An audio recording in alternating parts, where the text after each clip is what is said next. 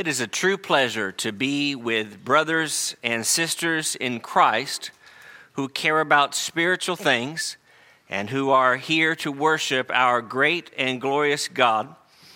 And there is not enough praise or enough songs or enough reading of His Word that we could do that would be enough, that would be where we could say, well, we've done enough to praise our God. We could sit here or stand here for hours and hours and hours and still not do enough. But yet, we're here for a limited period of time to gather to study together, and we are glad that you've chosen to be with us today I invite you to open your Bibles to the book of Acts, chapter 28, where we are going to spend the majority of our time today as we think about some applications or time tested lessons for the work that we are engaged in in preaching and teaching the gospel of Jesus Christ. While you're opening there, I'm going to actually make reference to 2 Timothy chapter 2 in just a moment uh, to make a point at the outset of our study. But while you're getting settled to those particular passages, we're thankful for the presence of a number of visitors from around this part of the state or other states, and you've chosen to be with us, and we're grateful for that. You are an encouragement to us. And just as a reminder to our members, uh, make sure that when the uh, conclusion of this service uh, transpires, that you take a moment to thank them for being here, as you always do, and show them the gratitude that they richly deserve for their presence and the encouragement that they are to us. One of the things that we do here at Northfield Boulevard is every third Sunday of the month in the evening, we reserve that slot for one of our members to preach. Uh, I don't know if that's to give you a break from David and from me. Uh, no, I'm kidding. Uh, it's because it's a good opportunity for them to speak and it's a good opportunity for you to hear from our members and to give them opportunity to preach. And those of you that have ever been a part of small congregations know that you may show up one Sunday morning and they say, by the way, you're preaching today. And so it's good practice there as well. Brother Shane did just a, bang up job back in January, and we appreciate the work that he did. Tonight, Lord willing, our brother Daniel is going to be speaking for us, and we're looking forward to that a great deal as well. We invite you back at 6 o'clock tonight. Appreciate Shane Shane and Daniel and the other host of men who uh, gladly participate in our services and sharing God's word. When we think about preaching and teaching, we think about the nouns, the preachers, and the teachers. And you may say, well, good, this sermon doesn't apply to me because I'm neither one of those. I don't preach because that's not something that I have a talent or ability to do. Uh, and I don't teach because maybe that's just not in my wheelhouse as well. Well, hang on just a second. We want to remove that from the table because in 2 Timothy chapter 2, the things that you have heard, verse 2, from among many witnesses, commit these to faithful men. And by the way, there, I don't think that word means just men as in those who are male, but to faithful individuals who will be able to teach others also in verse 2 of 2 Timothy chapter 2. So I want to take off the table that this sermon doesn't apply to you. And in fact, I would argue that it applies to all of us. Because whether you stand in a pulpit or in front of a group of 10 teenagers, or whether you teach a, a, private class in your home, all of us, by virtue of the things that even David talked about over the last month or so in some of his Sunday morning sermons, uh, we all have the responsibility of sharing the message and shining forth in an impartial way God's great and glorious gospel. Which brings us to the final chapter of the book of Acts, which we recently concluded a study of the book of Acts. And I want to read beginning in about verse 16. And I want to read through the end of the chapter. I want to read it rather briskly uh, since it is a lengthy reading, but I want to come back and make some observations about the text. Starting in verse 16, it says, When they came to Rome, the centurion delivered the prisoners to the captain of the guard, but Paul was permitted to dwell by himself with the soldier who guarded him. And it came to pass after three days that Paul called the leaders of the Jews together. So when they had come together, he said to the men and brethren, Though I have done nothing against our people of the customs of our fathers, yet I was delivered as a prisoner from Jerusalem to the hands of the Romans, who, when they had examined me, wanted to let me go because there was no cause for putting me to death. But when the Jews spoke against it, I was compelled to appeal to Caesar, not that I had anything of which to accuse my nation. For this reason, therefore, I have called for you to see you and speak with you, because for the hope of Israel I am bound with this chain. And they said to him, We neither receive letters from Judea concerning you, nor have any of the brethren who came reported or spoken any evil of you. But we desire to hear from you what you think. For concerning this sect, we know that it is spoken against everywhere. When they had appointed him a day, verse 23, many came to him at his lodging, to whom he explained and solemnly testified of the kingdom of God persuading them concerning Jesus from both the law of Moses and the prophets from morning till evening. And some were persuaded by the things which were spoken, and some disbelieved. And when they did not agree among themselves, they departed after Paul and said in one word, The Holy Spirit spoke rightly through Isaiah, the prophet to our fathers, saying, Go to this people and say, Hearing, you'll not hear, and shall not understand. Seeing, you'll not see and not perceive or seeing you will see and not perceive. For the hearts of this people have grown dull, their ears are hard of hearing, their eyes have closed. Thus they should see with their eyes and ears, or hear with their ears, lest they should understand with their hearts and turn so that I should heal them. Now notice the last four verses. Therefore, let it be known to you that the salvation of God has been sent to the Gentiles, and they will hear it. And when he had said these words, the Jews departed and had a great dispute among themselves. Paul dwelt two whole years in his own rented house and received all who came to him. And then this is where we get the title of the sermon from, that very last verse preaching the kingdom of God and teaching the things which concern the Lord Jesus Christ with all confidence, no one forbidding him. I would argue that that's what we're supposed to be doing preaching and teaching the kingdom and the things concerning the Lord Jesus Christ. That's our, that's our role as preachers, as teachers, as members, as parents, as neighbors, as friends and coworkers. That's our responsibility. However, this last chapter in the book of Acts is not written as a coda or simply as a conclusion wherein it's now just summary material but it provides for us what I call these time tested lessons for us and able to uh, be able to more effectively preach and teach. And there are some things that we need to learn, be reminded of, and be concerned with want to look at a handful of those, and we'll spend just uh, three or four minutes on each of those. And I want us to start with this observation that is, when it comes to opportunities to teach, sometimes they come in what I would call odd ways.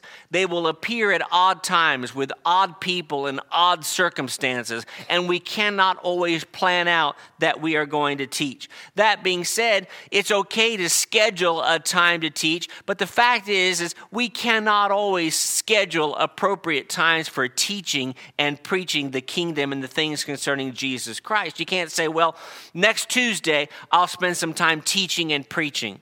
Now, it may be that next Tuesday you have a class, it may be the next Tuesday you have a particular opportunity, but this should be a daily occurrence, an hourly occurrence every day of our lives where we teach not only by our words, but by our examples.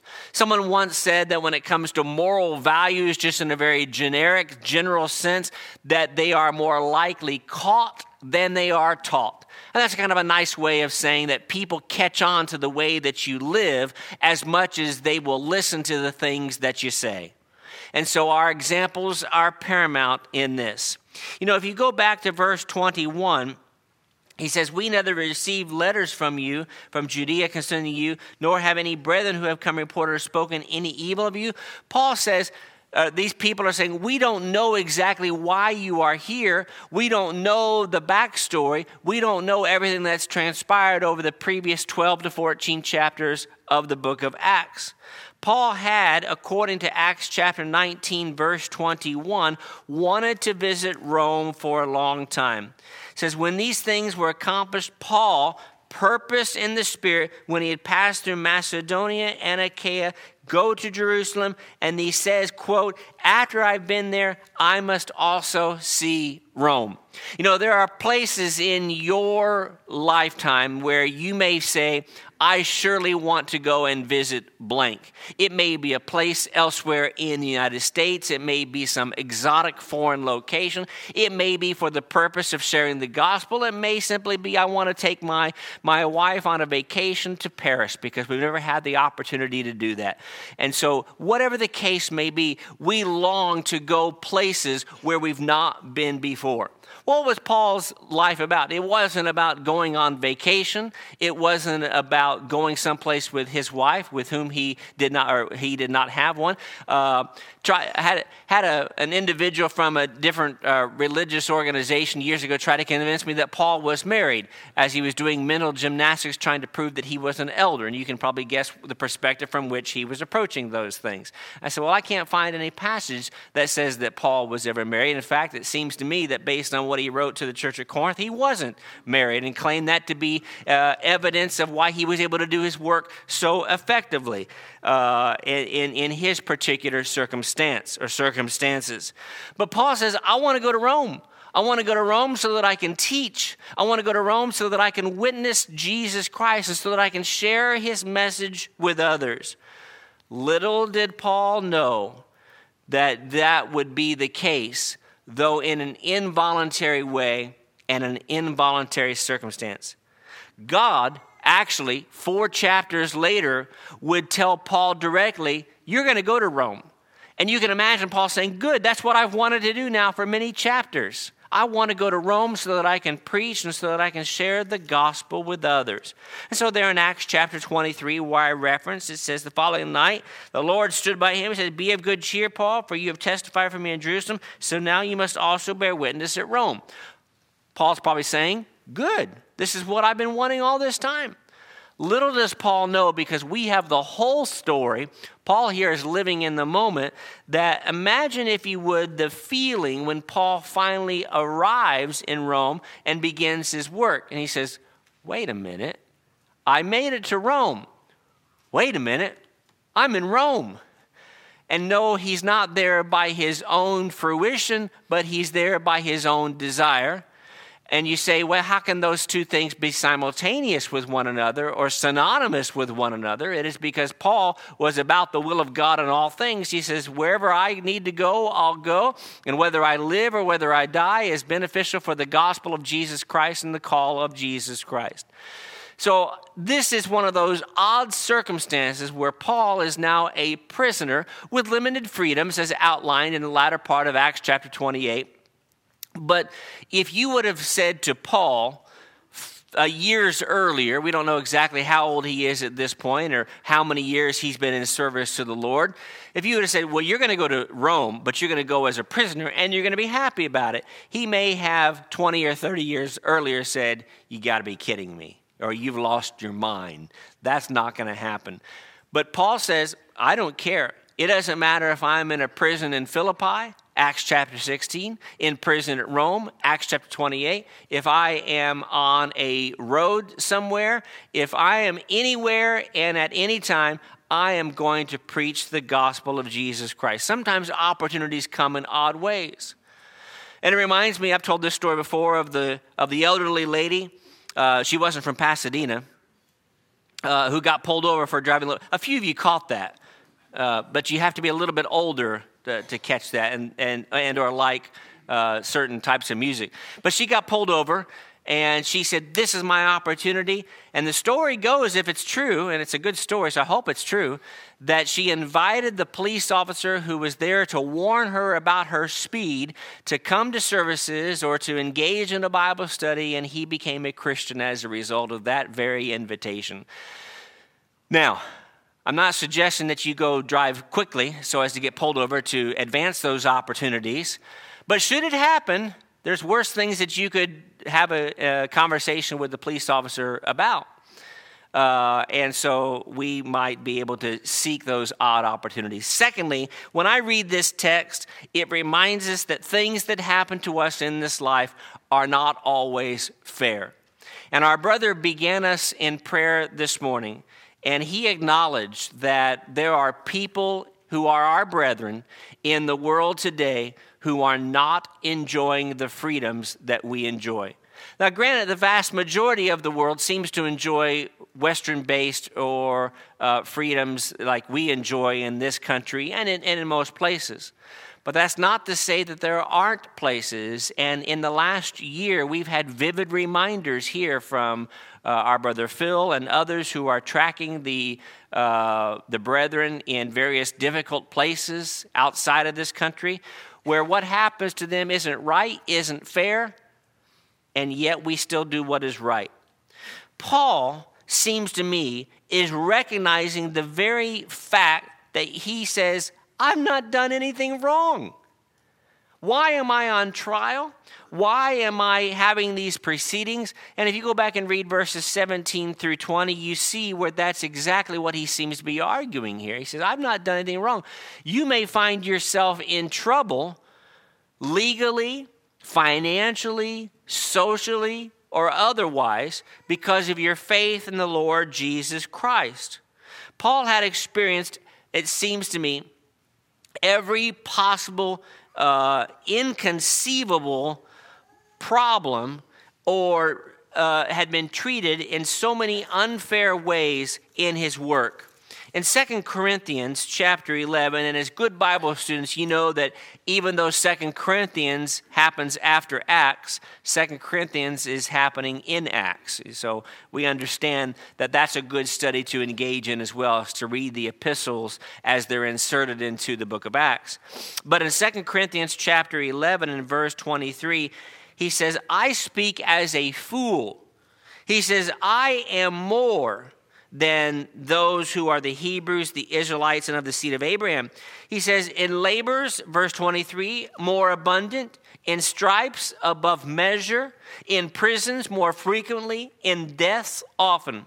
And then he goes through this list in verse 24.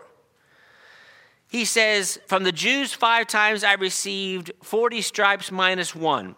Three times I was beaten with rods.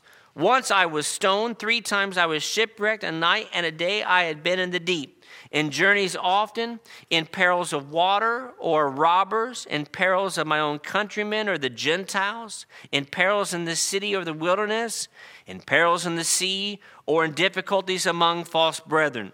He says in verse 27 in weariness and toil, in sleeplessness often, in hunger and thirst, in fastings often, in cold and being without clothing.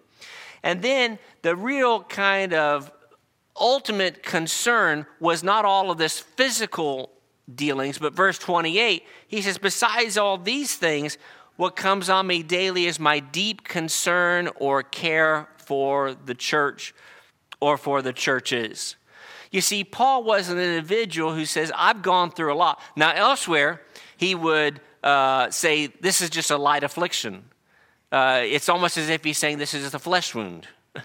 It's almost as if he's saying, This is nothing, because I'm willing to do what the Lord has asked me to do. And you know, when I read these verses, I try to apply it to myself, and I would ask you to apply it to yourself. Have you ever been stoned for the cause of Christ?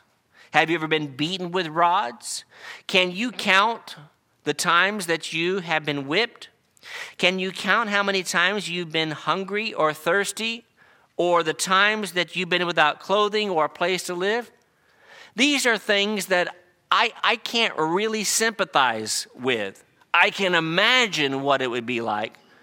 But I think I speak for most of us, and I know that there are some who've had some really difficult circumstances in this congregation difficult upbringings and different uh, levels of poverty and various aspects.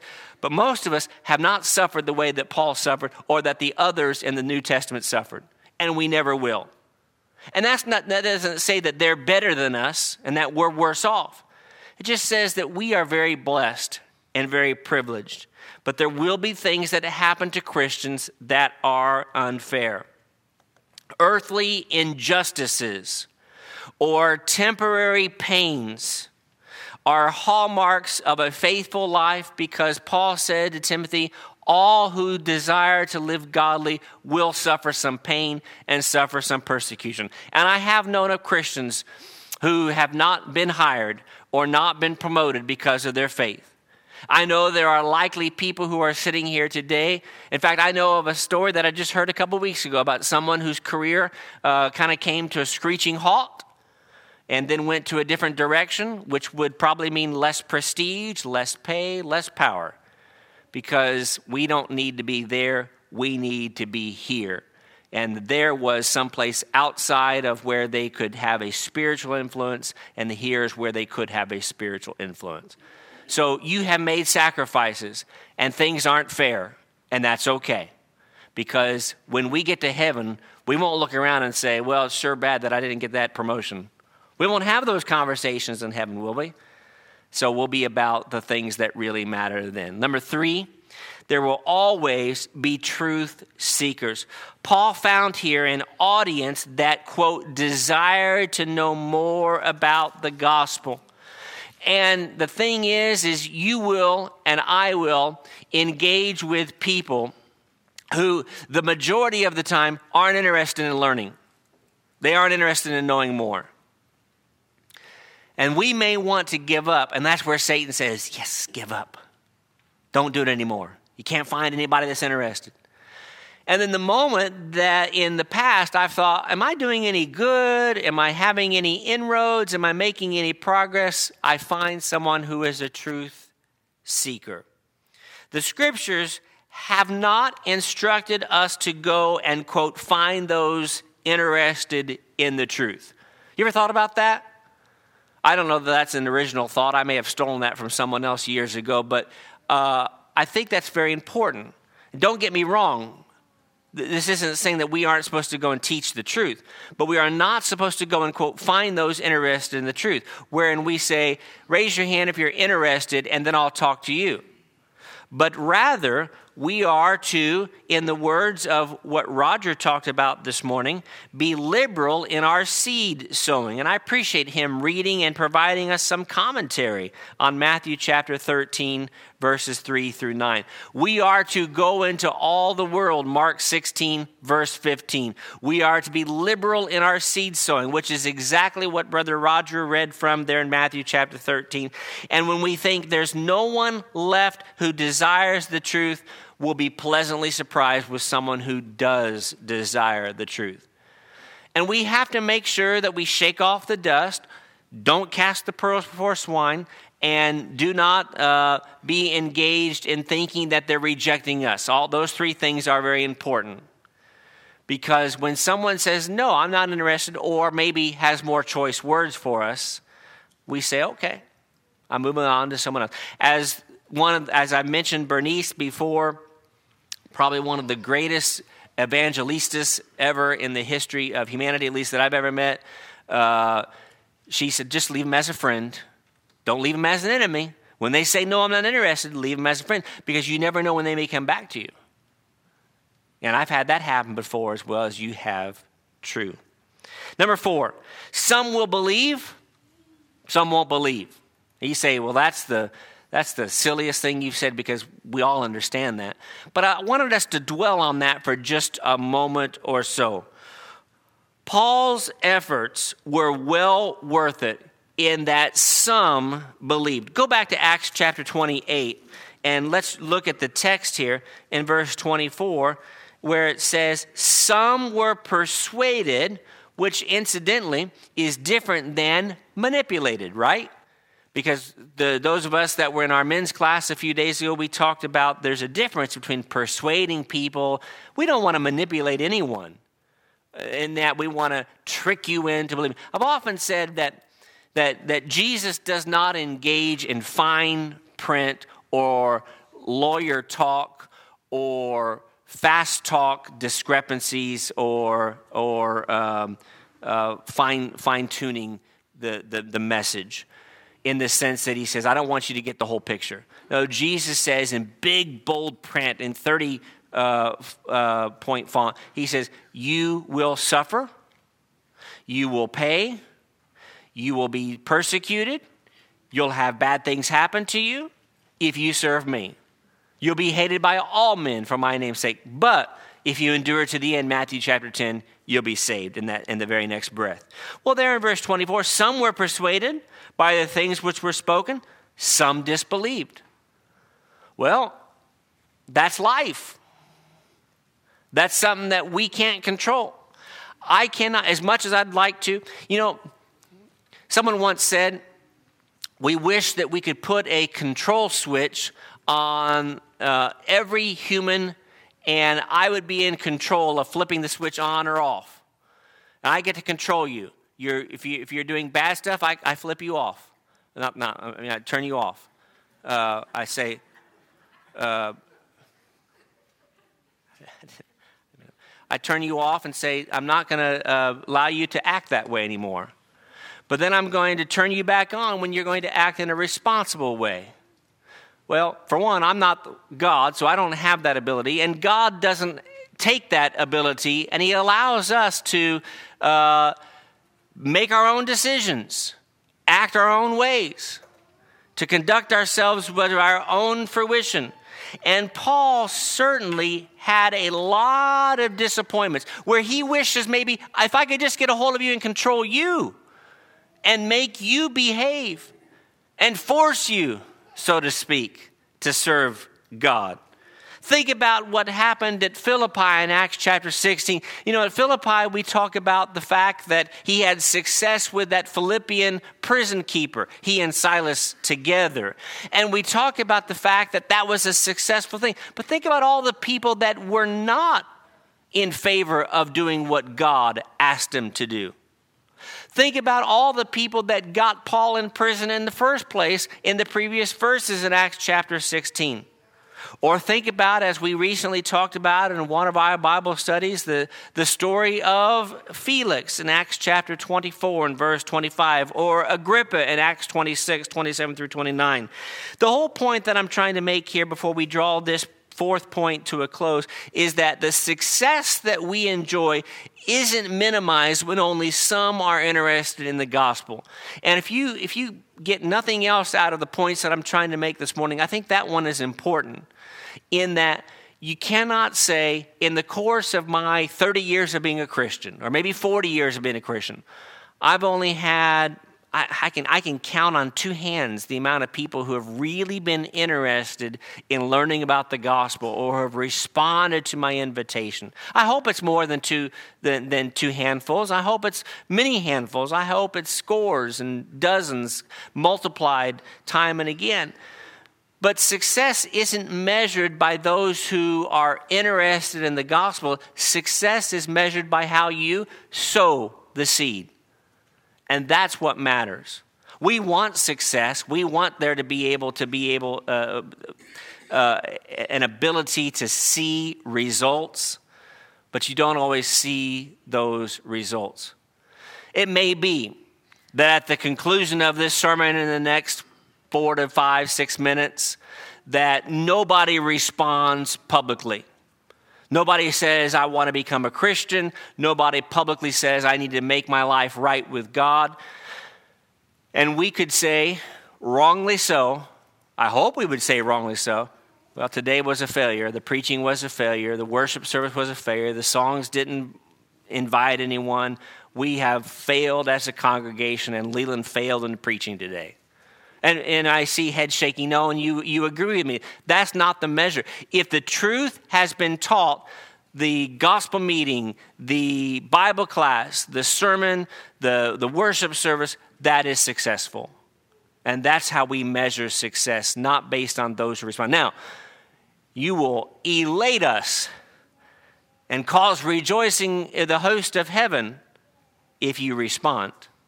Which brings us to this fifth and final point, and that is given the fact that we are against so many different obstacles, we've got to always be confident in our work.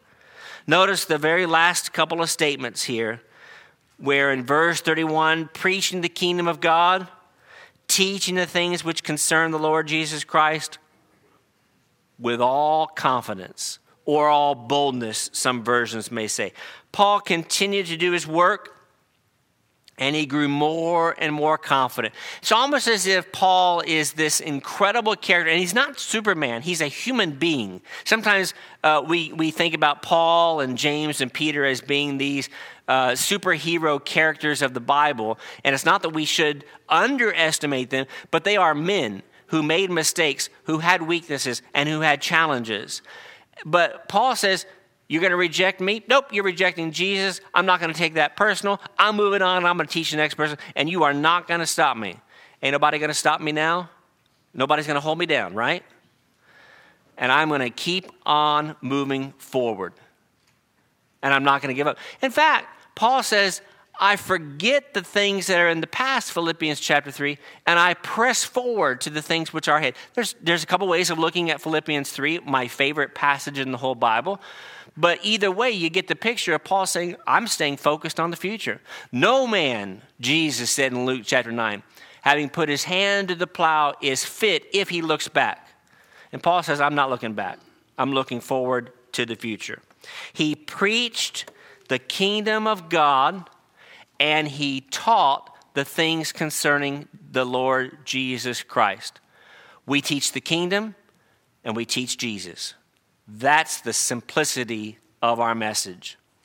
And I'll tell you that there are times where uh, I might be tempted or at least bothered by the fact, well, how am I going to teach these people effectively?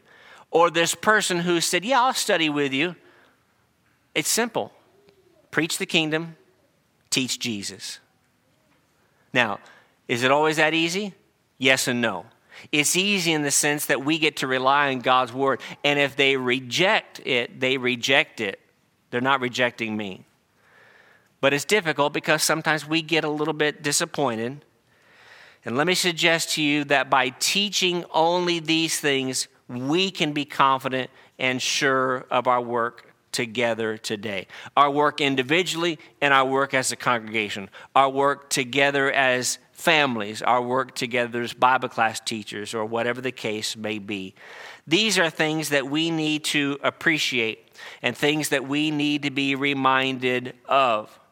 We serve a great and glorious God, and the kingdom and Jesus Christ matter more than anything else. It matters more than your finances. It matters more than your job. It matters more than your recreation. The kingdom and Jesus Christ is important. They, they are important. And really, they're together with one another. And we are about that work together today. I hope that based on the things that we've studied, the things that we have said, the things that we have communicated in song, the way we have partaken of the Lord's Supper, have not only been pleasing to God and not only been effective in encouraging one another, but that we can say, yes, we've taught the kingdom and we've taught Jesus Christ crucified. And if you are here, as we said just five or six minutes ago, and you are not a Christian, you are taking a, a serious chance in not obeying the gospel of Jesus Christ because you are not guaranteed of a future opportunity to go about taking that opportunity. But you are granted the opportunity today to be baptized, to have your sins washed away. If you want to know more about that, if this is a new concept to you, if you're new to Christianity, if you're new to church, if you're new to religion, if this is something that's foreign to you and you want to ask us questions, you're not going to offend us. You will actually encourage us by asking those questions.